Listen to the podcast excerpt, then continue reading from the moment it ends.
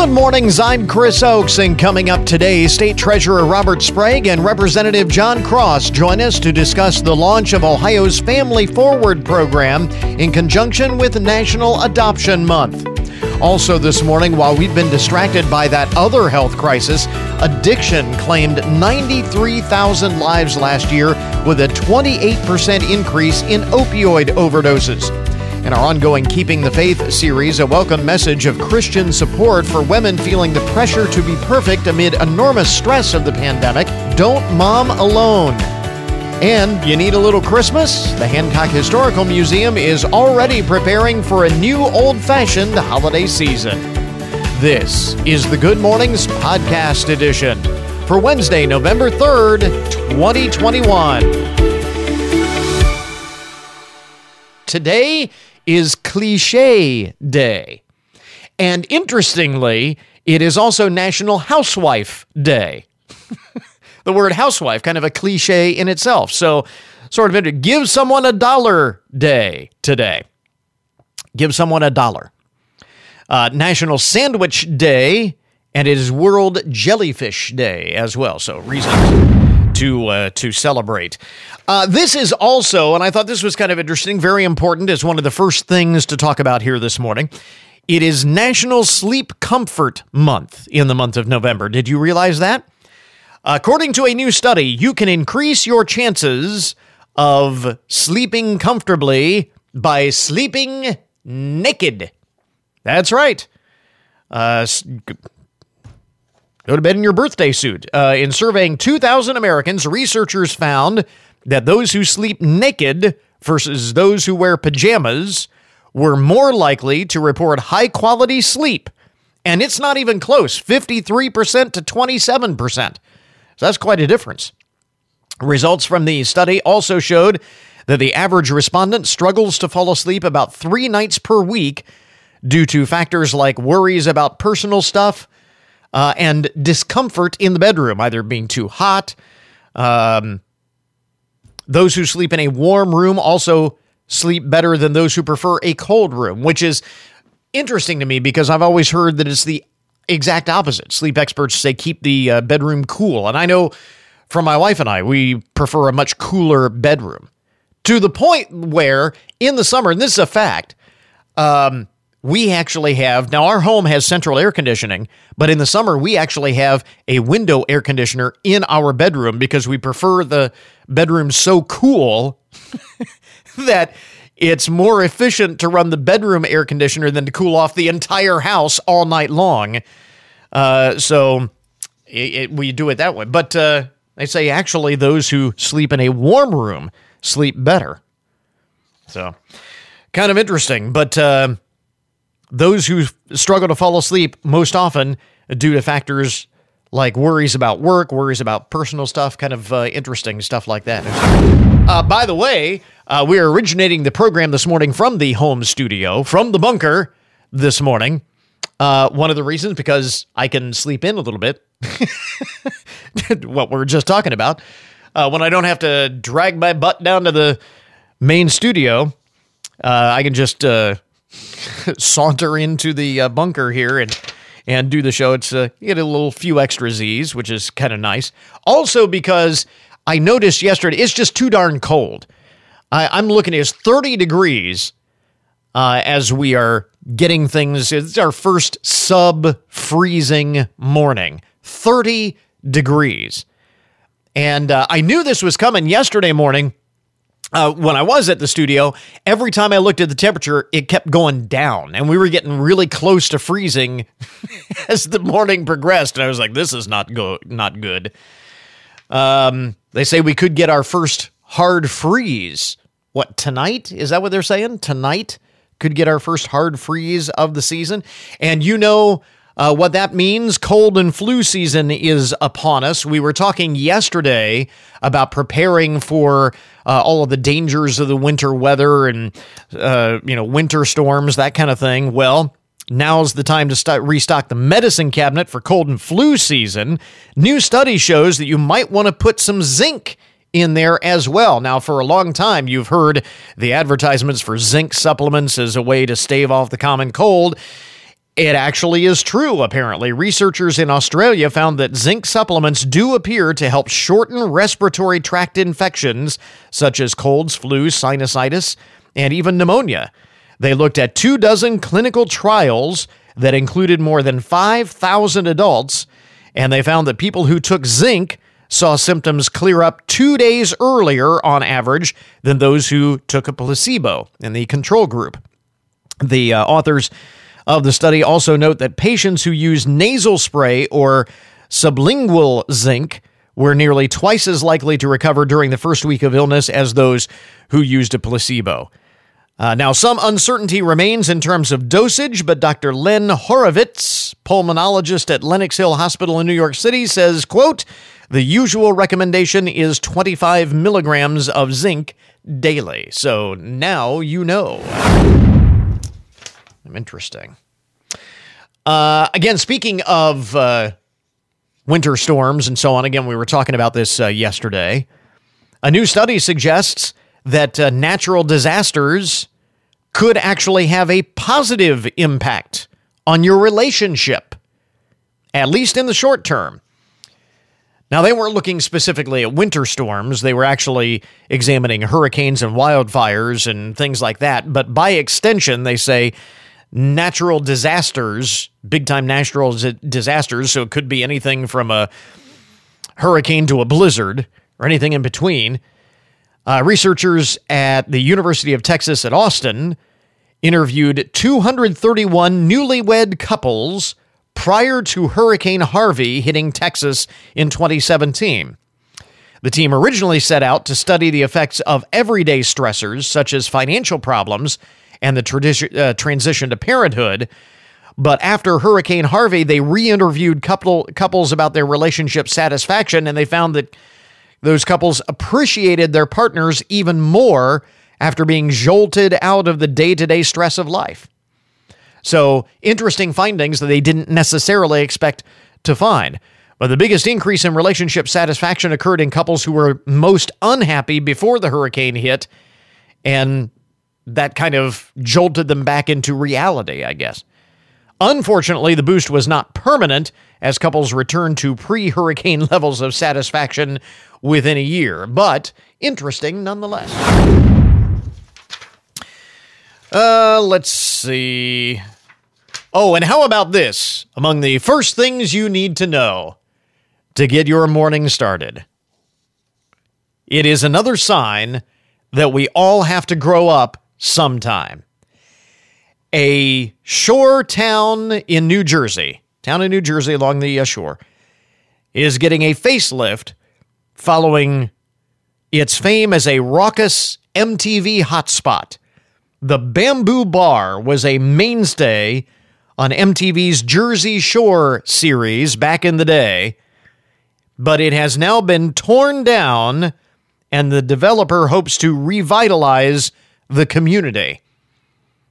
Now, you remember the Jersey Shore? Perhaps, I mean, if you were a child of the 90s, so this is actually a little bit before or a little bit after my time. I grew up uh, earlier and I was when Jersey Shore was on, I never really got into it. But those who were probably in their 40s or so probably remember the Jersey Shore fondly. It was a big hit on MTV for a number of years.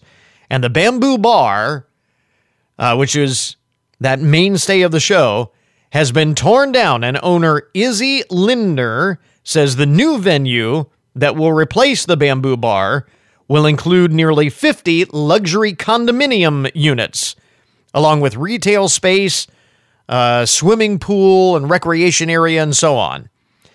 Now, in a nod to its former life, the space will be called the Lofts at Bamboo, with Seaside Heights Mayor Tony Vaz backing the district's beautification overall to include fine dining, hotels, and a walking boulevard. so it's going to get a second life, but a much different kind of life uh, than what it was previously famous for.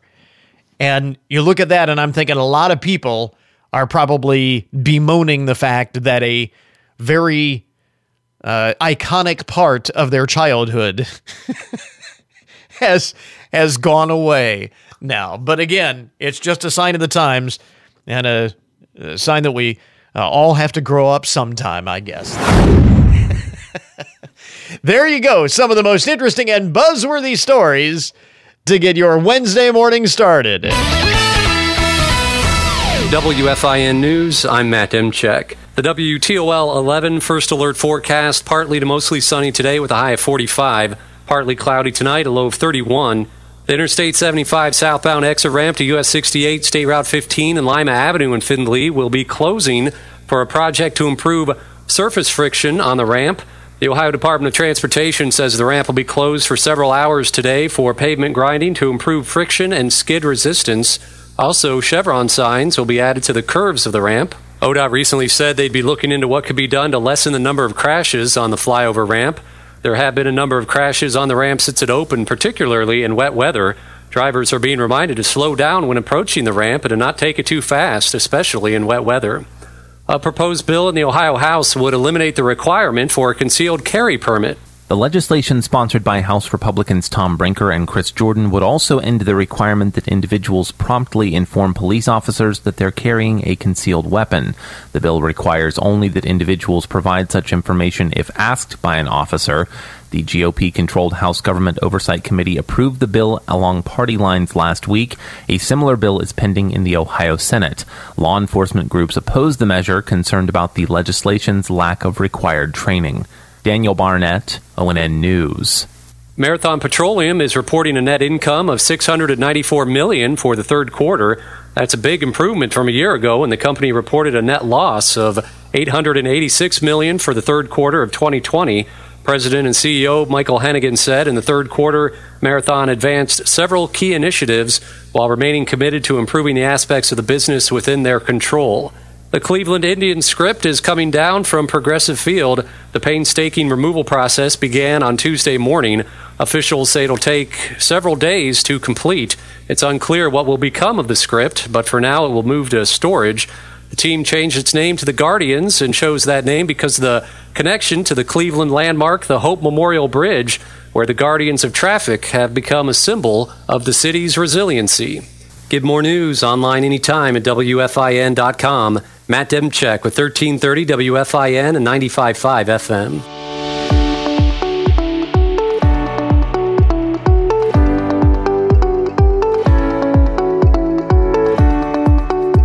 And now to our cover story this morning. The month of November is National Adoption Month, so it is very timely that the state of Ohio has just launched a new Family Forward program to help Ohio families adopt, make it easier uh, to do that. And yesterday afternoon, State Treasurer Robert Sprague and State Representative Jon Cross joined us in the studio to talk about this new program. Robert, I'll start with you actually. Talk a little bit about what this is and what it does, kind of in general terms. Uh, well, it really, this kind of started when we talked with the family and they told us that their adoption costs for a private adoption were between forty to fifty thousand dollars. Wow! And we have a, a, a great link deposit program in the treasurer's office, and we thought, hey, is there a way that we could use our balance sheet to help lower the cost for these families that would want to adopt? Mm-hmm. Um, and that's where Representative Cross came in, and uh, we started working on this concept together.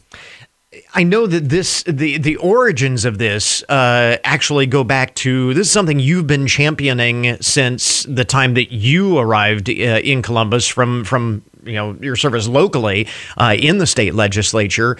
So this has been kind of a, a long time in developing, a long time in coming. It has, uh, and but it's just now that we have a twenty billion dollar balance sheet that we have that, that, I'm in, that. I'm in charge of, and uh, so we're figuring out ways to leverage that and use that, you know, to the, to the benefit of of families. And one of the things that we wanted to do is really pledge our office uh, and our ideas to help improve the lives of Ohioans. And we think that this is one way to do that. I, I was going to mention uh, once uh, Mr. Sprague moved uh, into the executive position as state treasurer, uh, Jon, you really kind of picked up the ball and uh, ran with this idea. Well, he's certainly the champion for this, and we were there to uh, provide the assist because it takes a legislative effort to do Right. this. And so we were pleased to help champion the bill to get it through the House and the Senate in a timely fashion.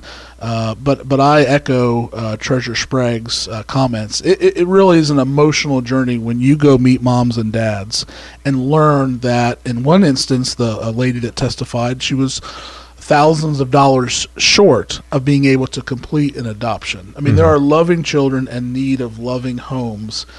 And to remove the financial barriers to this process is well worth it. And certainly, the adoption process isn't easy as as it is set. So we Right. certainly can always work on improving the adoption process, but we shouldn't let financial barriers get in the way. So, explain how this works and, and what specifically uh, the Family Forward program uh, offers for potential adoptive families. Sure. Uh, what they do is they, they go, if they want to take out a loan, uh, they can go to their local lending institution. Uh, they take out that loan and they contact the treasurer's office, and we can reduce their interest rate uh, by up to 3% for that loan and up to $50,000. So it's a huge benefit. Um, uh, instead of explaining all the details behind the scenes, let's just say that the treasurer's office works with the banks behind the scenes, and we take care of that and make sure they give that interest rate reduction to the family. So you're able to uh, lower the the loan rate. Why why not go one step further and make it a make it a grant? I mean, one of the things that uh, one of the selling points of this, you talk about the fact that there are record numbers of uh, kids that are uh, going into the foster care system, and I know ultimately the goal of foster care is to reunite families, but that's not always possible, and then that burden becomes you know a state expenditure. So why not go one step further and take those funds and grant it to these temp- uh, potential uh, adoptive families? I I think I think that's a great idea, and there are state credits, state tax credits, refundable state tax credits, and federal uh, tax credits um, that families can apply for. And one of the things that they do is there's obviously a mismatch between the time of adoption and all the expenses that are incurred, uh, and then you know having to wait a year or a year and a half or almost two years to get Yeah. The tax credit. And that's sometimes where that bridge loan can come in. We can make sure that obviously the costs are lowered for that, and they can pay with those credits. Chris, I, listen. I think I think uh, process matters, and I think I, I would hope that my colleagues in the legislature uh, don't stop at this effort because even though we're trying to take down financial barriers, if we can streamline the adoption process a little bit better, it will reduce costs overall. I mean, you have attorney's fees and, and all the paperwork that one has to go through, and everyone's heart is bigger than uh, than than the process. So people want to go through the process. But I would I would like to work with my colleagues in the legislature, and there are uh, uh, colleagues who are introducing bills to help streamline the process to to reduce that cost. So it, this- sh- it shouldn't be. I mean, quite frankly, fifty thousand dollars, it could be priceless. Our love for children is priceless, but there is a cost associated with this. But if we can reduce that cost down, certainly helps everybody. So this is so you don't view this necessarily as a solution, but uh, merely a step. A very helpful Okay. step. I mean, we I, I would not want a loving child in need of a loving family to not be connected because of a financial barrier, and the state uh, and the treasurer's office has has helped to solve that issue. And what I think in the future is what other ways can we be creative and offer solutions to reduce the cost of an of, of an adoption process, and, and most importantly, without without losing the importance of checks and balances to make sure that there's a good fit, the kids Right. are safe, all the things that you need Sure. to properly go through. So Yeah. there's no uh, misuse or abuse in the adoption process. Yeah. Uh, now, as, as far as the uh, Family Forward program, uh, are there limitations as to what the uh, loan can be used for in the adoption process, or is it pretty much all encompassing? Yeah, the, the limitations are simply all those things that you typically would associate with an adoption. It might be um, home visitation expenses, uh, legal fees, um, adoption uh, expenses from the adoption agency. Um, so though all of those type of things are covered, and we've made it correspond to the existing tax credit program to make sure that all of those things that are reimbursable by the tax credit are also something that you can qualify for in the Family Forward program with a loan. Kind of circling back to what we were talking about earlier, um, are are there limitations? To ask the, maybe the same question another way, are there are there limitations? Is this limited to strictly U.S. adoptions, Ohio adoptions, international adoptions? Yep. The only requirement is that you're an Ohio family. Okay. Number one, and number two, uh, that uh, you either have uh, a home visitation for an adoption or that you have something signed by uh, the department in order to allow you to do a foster care adoption.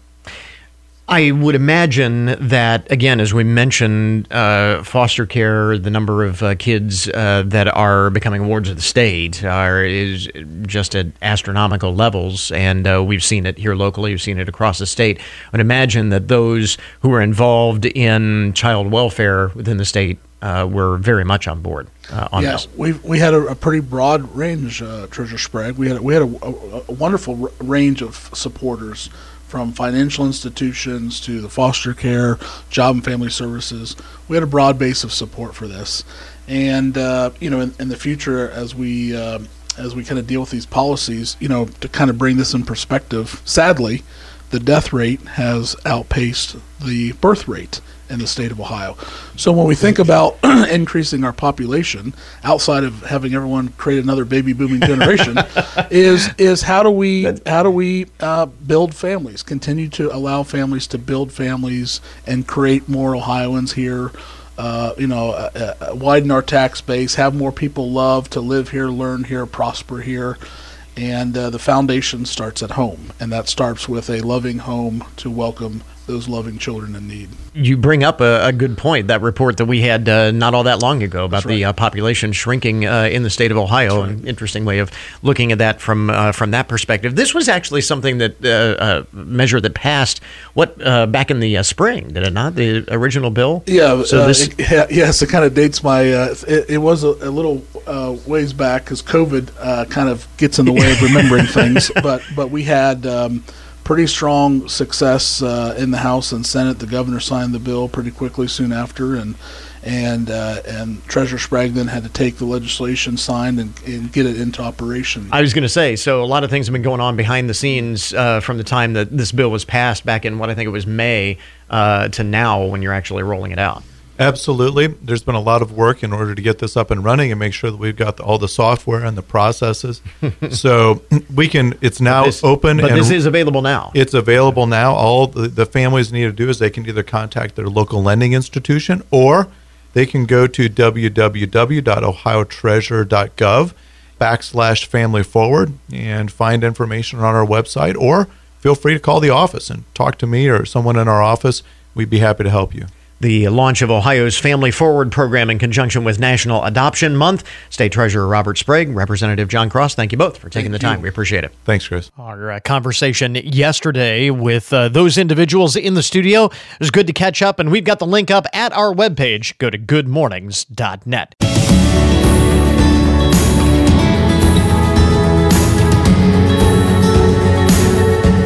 Well, we've talked about the uh, numbers. They are just staggering. Last year, more than 93,000 people died of a drug overdose. Opioid deaths accounting for nearly 75% uh, of those. That's uh, 28% increase from the prior year, and 41 out of 50 states, including Ohio, report at least a 10% increase. Joining us this morning is addiction medicine research physician Dr. Matthew Torrington.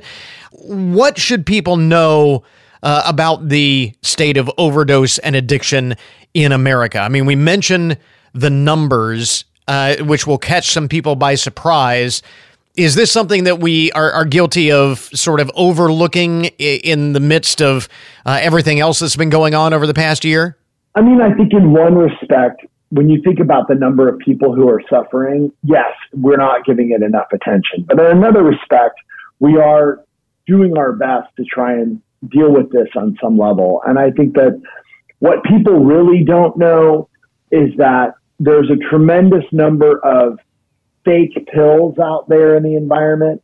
These are pills that look like regular opioids that you might get from the pharmacy, but they're powered by fentanyl analogs, carfentanil, remifentanil, N acetylfentanyl. And these drugs are so ridiculously powerful that it's basically impossible to dilute them enough to make them safe in these in these fake pills. And that people are taking fake pills thinking they're real and they're having unintentional overdose. Is that one of the the most common myths? I mean you know there's a lot of misperceptions about uh, opioid addiction and overdose and, and who is being victimized what an addict looks like uh, all of that. That still is very prevalent today yeah i mean there's a lot of mis and disinformation but the you know, the most important things are for people to know that A, never take a pill that didn't come from the pharmacy with your name on it because it could be fake and could kill you. B, there are things you can do for people who are suffering from opioid use disorder or who are at risk for overdose, which is namely there are safe antidotes that we can keep around like naloxone and naloxone is life saving to someone who is in the middle of an overdose.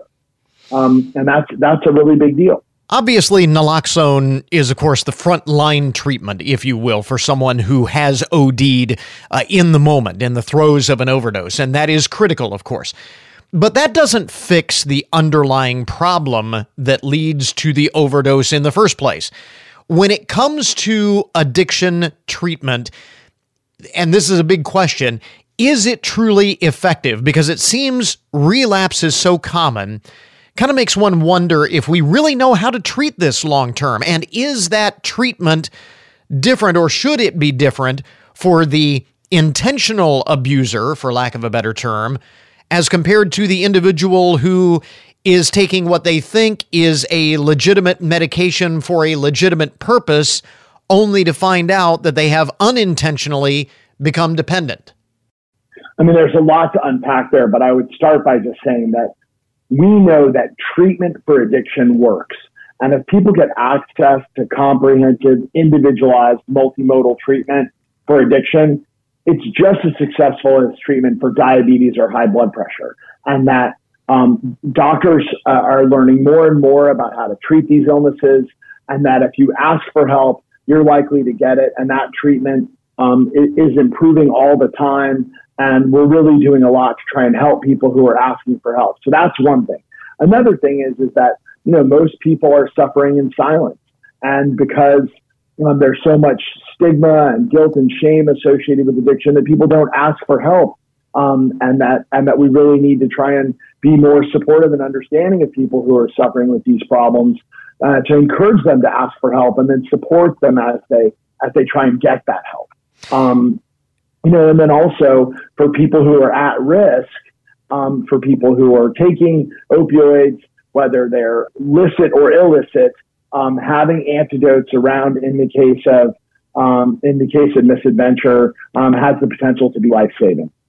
And that's really the the message. Uh, again, overcoming that stigma, that stereotypical uh, image we have of uh, opioid abuse uh, is the user of street heroin, um, and not so much still, even though you know we've talked about this time and time again uh, throughout the the throes of of this epidemic, we still have that uh, misperception of you know it not being you know the people who uh, have like we said gone down that rabbit hole from uh, legally prescribed uh, medication. So again, overcoming that stigma being a very uh, important part of this. Absolutely. And humans are susceptible to concentrated opiates, concentrated stimulants, prolonged exposure to alcohol, concentrated sweets. These all of these things are bad yeah. for us and that we have trouble withstanding them and taking great care of ourselves and we just need more attention and more help to do better. Those are uh, those are good analogies. Uh, you know, you can kind of uh, draw that uh, correlation again. Dr. Uh, Matthew Torrington is an addiction medicine research physician. Where do people go to get uh, additional information? on treatments that are available, again, frontline treatments, and then where to go next. So there's great information at the um, Substance Abuse and Mental Health Services Administration, www.samhsa.gov, S-A-M-H-S-A.gov. There's really good information at the National Institute of Drug Abuse website. And you can also look for doctors who are board certified by the American Board of Addiction Medicine, which is the newest medical specialty. Um, there are special doctors who just deal with these kinds of problems. And, um, you know, if you ask for help, it's likely to be successful. So important to uh, reach out and ask for help. And we have those resources linked up at our webpage. Dr. Torrington, thanks very much for taking the time. We appreciate it. Thank you. Have a great day.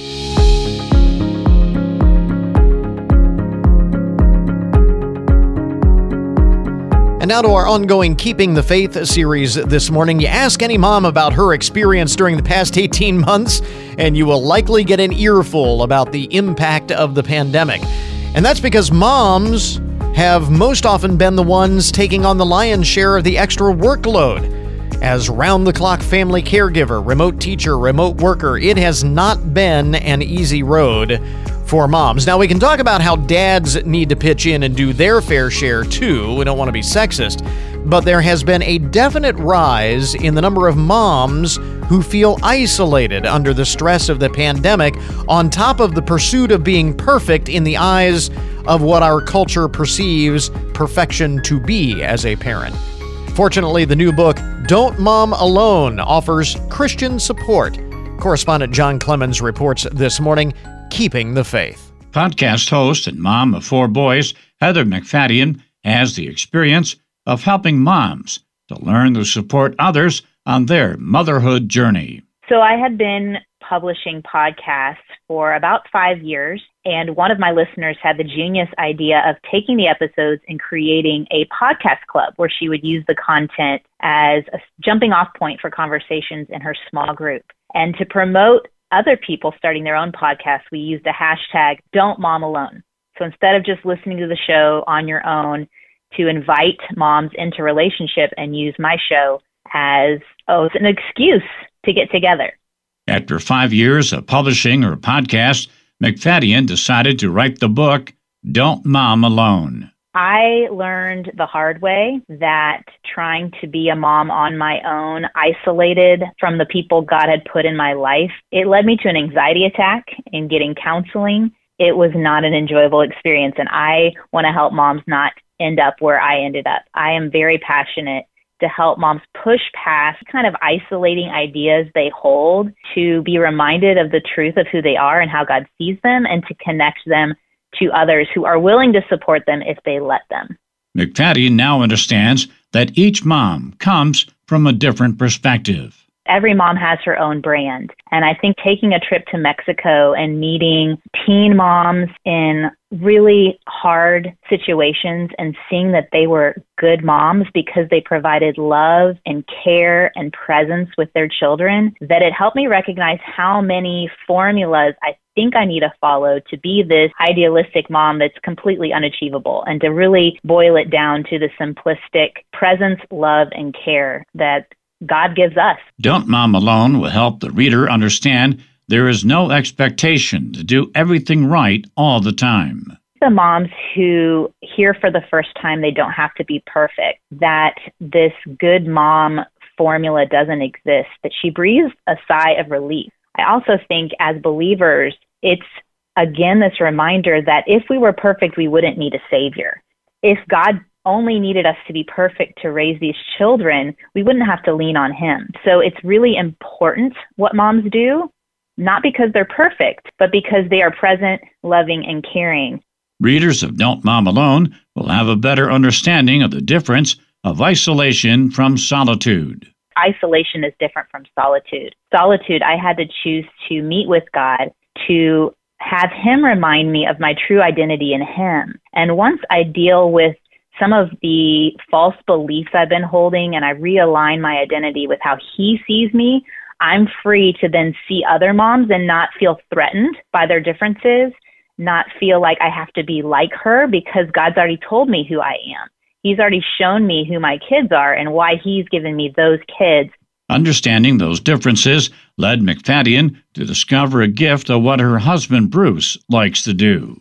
I really leaned into the fact that my values differ from another mom of mine who may value cleanliness. I value creativity. And so my house will be chaotic and the dishes may not be done. I've also found that I've leaned into my husband's giftings and he loves doing the laundry. And I had to release this ideal that only the mom does the laundry. And, so, and he, he loves doing it. He does it really well. And he has involved our boys into folding it. Don't Mom Alone will help the reader understand motherhood is the most fulfilling yet exhausting job in the world. So I would lean into instead of this picture perfect Pinterest version of motherhood, what are your values? What are your interests? And trust that you don't have to be just like that other mom who um, values everything being in its place perfectly. MacFadyen has a prayer for what readers will take away from the book, Don't Mom Alone. My hope and prayer with this book is that it'll be a starting point where she can recognize truth, where she can be invited into community that can walk alongside her because I won't know every issue or struggle she's going to go through. But if she can invite a mentor into her life, if she can allow friends to come alongside her and be vulnerable in that safe community, and if she can trust God with the outcome of her kids, she is going to be so much freer and happier as a mom. Here's how to get in touch with Heather MacFadyen, author of the book, Don't Mom Alone. My website is don'tmomalone.com, and there's a link there to the podcast. And the book is at don'tmomalone.com forward slash book. This is John Clemens reporting. I love that turn of phrase, don't mom alone. We've got the link up to the website for more information about the podcast and the book, goodmornings.net, keeping the faith. We interrupt this program to bring you a broken news alert. Today's update on the odd and unusual side of the news brought to you as a public service, more or less, of Hancock County Veterans Services. Man in Queens, New York is facing charges for pretending his stolen car had a seven year old boy inside in order to make finding his vehicle a higher priority. I've seen this on like TV shows uh, before, but I've never uh, heard this actually happening in real life. James Reyes, age 32, allegedly reported that the special needs child was inside his red Ford Mustang when it was stolen at around 6:45 p.m. on Sunday. Apparently, his thinking was this would expedite the police response. The uh, Mustang and the 17 year old car thief were found about four hours later, about a half a mile from where the vehicle was reported stolen. Uh, Mr. Reyes was charged with filing a false police report because when they found the car, there was no child, and he had to own up to the fact that there never was a child that was kidnapped in the car. So that's the thing. I mean, you, you're going to do something like this, you should know that you're eventually going to get caught when they when they find your car and the kid isn't inside like you reported they're going to figure out something is amiss. That's just not too bright. Uh, but anyway i guess he did get his car back so there is that. Elsewhere in the broken news this from the international file in wales a customer by the name of Darren Davies uh, placed an order for a barbecue pizza from Pizza Hut. Yes, they have Pizza Huts in uh, merry old England. Uh, I, I, did not know that. This is, well, this is from Wales. So Darren Davies uh, orders a barbecue pizza from Pizza Hut. He was furious to find when it was delivered, it was actually someone else's leftovers. Uh, he got the uh, he got the pizza. When he opened it up, it was basically someone else's doggy bag. According to the news report, the box included all kinds of random slices of pizza. There was a chicken, there was a vegetarian, there was just all kind of random leftovers. The company says they have reached out to the customer to apologize and ensure he receives a full refund, and they also thank him for bringing the matter to their attention. So Somebody at the uh, pizza shop is in big trouble there. By the way, speaking of the international file, President Joe Biden making the broken news this morning for a greeting he got when he arrived in Scotland. Uh, he was uh, in he was in uh, Europe for the United Nations Climate Change Summit. And uh, on Tuesday, as he was traveling from Edinburgh to Glasgow for the summit, apparently a large naked man decided to snap photos of the president driving by. a large naked man is how it was described. Although the exact location of this incident is unknown, a White House report shared that the incident occurred uh, somewhere between Edinburgh and uh, uh, Glasgow.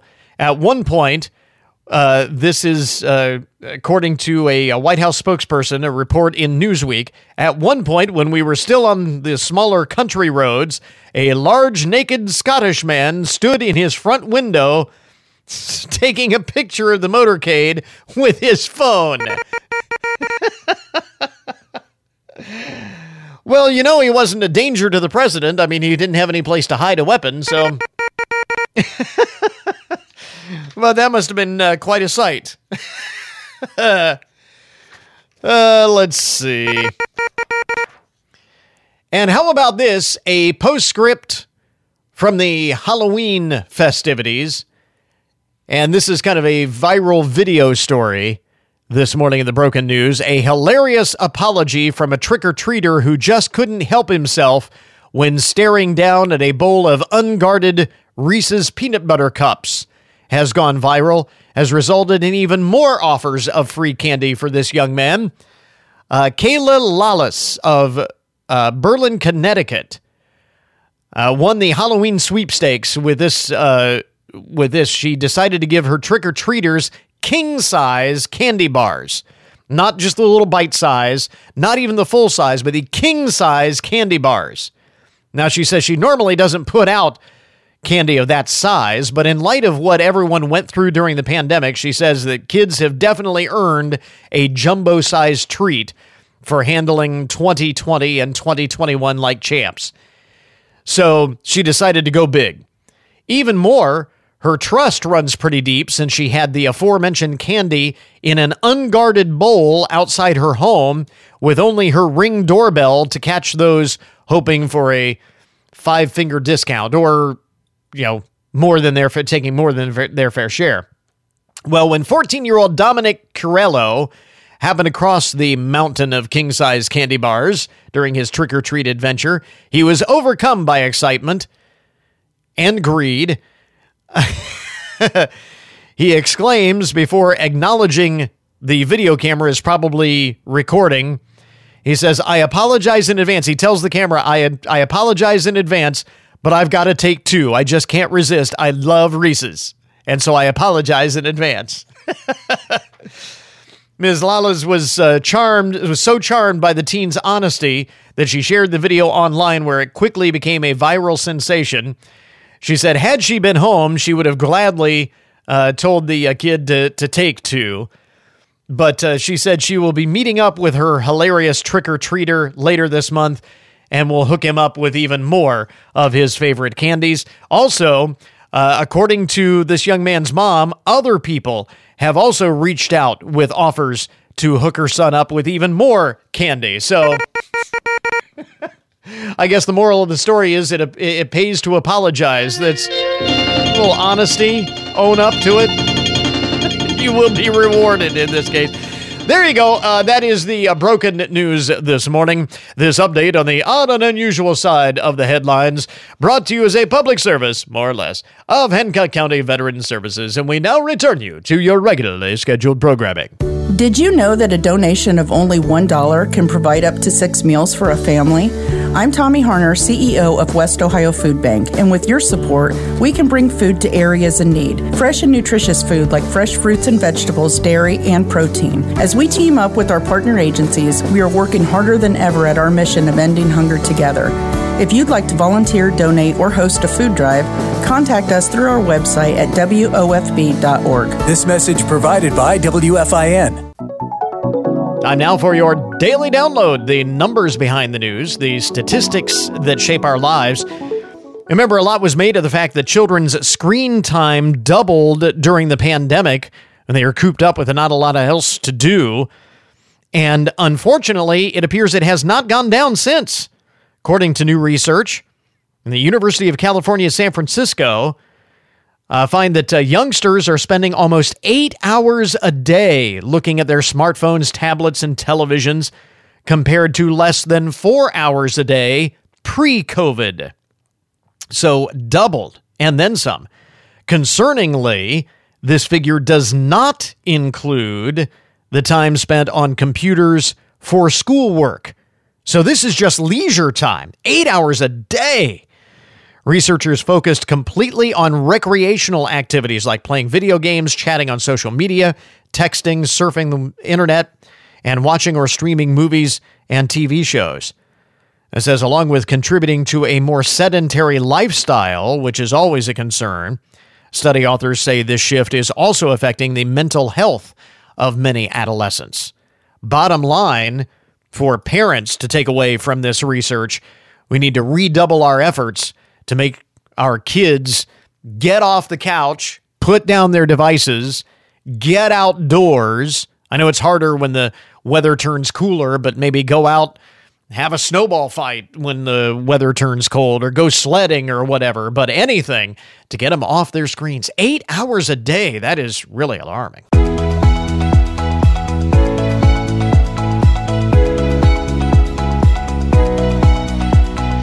Sarah Sisser joins us now this morning. To talk about uh, things going on in the month of November at the Hancock Historical Museum. Hard to believe we're into November already. Uh, holiday season right around the corner. You got a couple of uh, big holiday events to talk about here uh, in just a bit. But first things first, to get to uh, the November events, Brown Bag Lunch is uh, coming up tomorrow morning. That's right. So, um, as always, our monthly Brown Bag Lecture is the first Thursday of the month. And this month, I'm really excited about this one. We have Dr. Andrew Hershberger with us.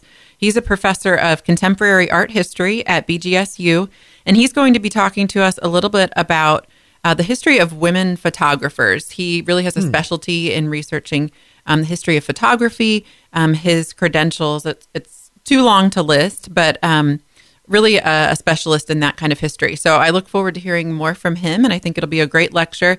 As always, it's at noon. Um, we ask you to arrive a little bit early, uh, as we usually have a good crowd, and um, just to get a good seat.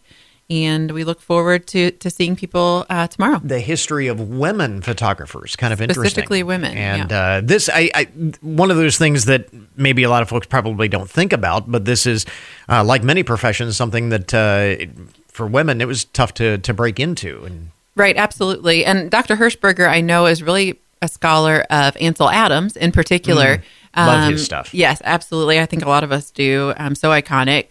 But this will be a, a little bit different angle looking at um, how Okay. women came into the profession. Really interesting stuff. Uh, so uh, put that on the calendar for tomorrow, and then later on in the month, uh, another uh, classic movie night.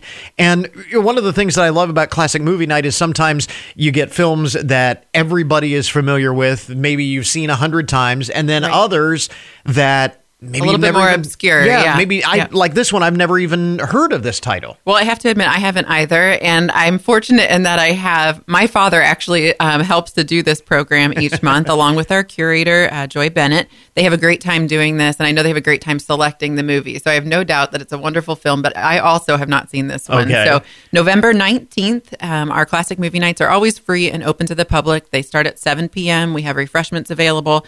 Um, the movie this month is Heaven Knows Mr. Allison. So I know the film um, late 1950s, but I don't know too much more about it. So I guess we will all find out have to together. come and see. Uh, and and we'll probably find out why that was uh, chosen because part of the uh, event is you have a discussion about the historical significance. Right. Uh, and that's my favorite part. It's Yeah. extremely informative. So both Joy uh, and Jerry do a lot of research the month leading up to it. So they're Mhm. able to tell you the historical context surrounding the film, Right. a little bit more about the actors involved. and then kind of a discussion about the way life in America is uh, portrayed in some of these films, which uh, Right. often is very different than it is today. Right, and they're so reflective of the time period, Right. whatever that time period happens to be. So I've learned a lot from the films, and I'm sure this one will be no different. So Yeah. again, late 1950s. Heaven knows Mr. Allison. It says here Robert Mitchum, Deborah Kerr. So Yeah. yeah, you can't go wrong Good with cast. that. So, That's right. Uh, and that is uh, on the 19th of November. And then we look ahead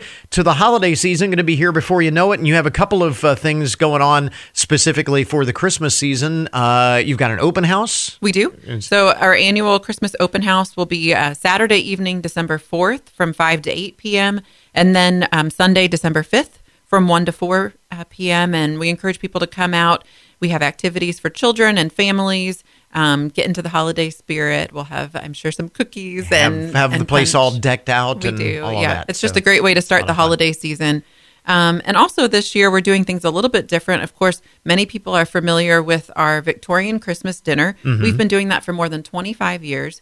Um, this year, taking a slightly different approach to that event. Still the same committee planning the event, and they're a wonderful group of volunteers that really see to every detail Mhm. of the dinner. This year, we're going to be in the historic Davis House, uh, which is on the campus of the Hancock Historical Museum. It was moved to our campus um, from where Birchaven Village is now. So many people might remember seeing that old farmhouse out there All right. um, in the past. That is one of the oldest farmhouses in Hancock County. It was built in 1843, and the Davis family has a real legacy in our community.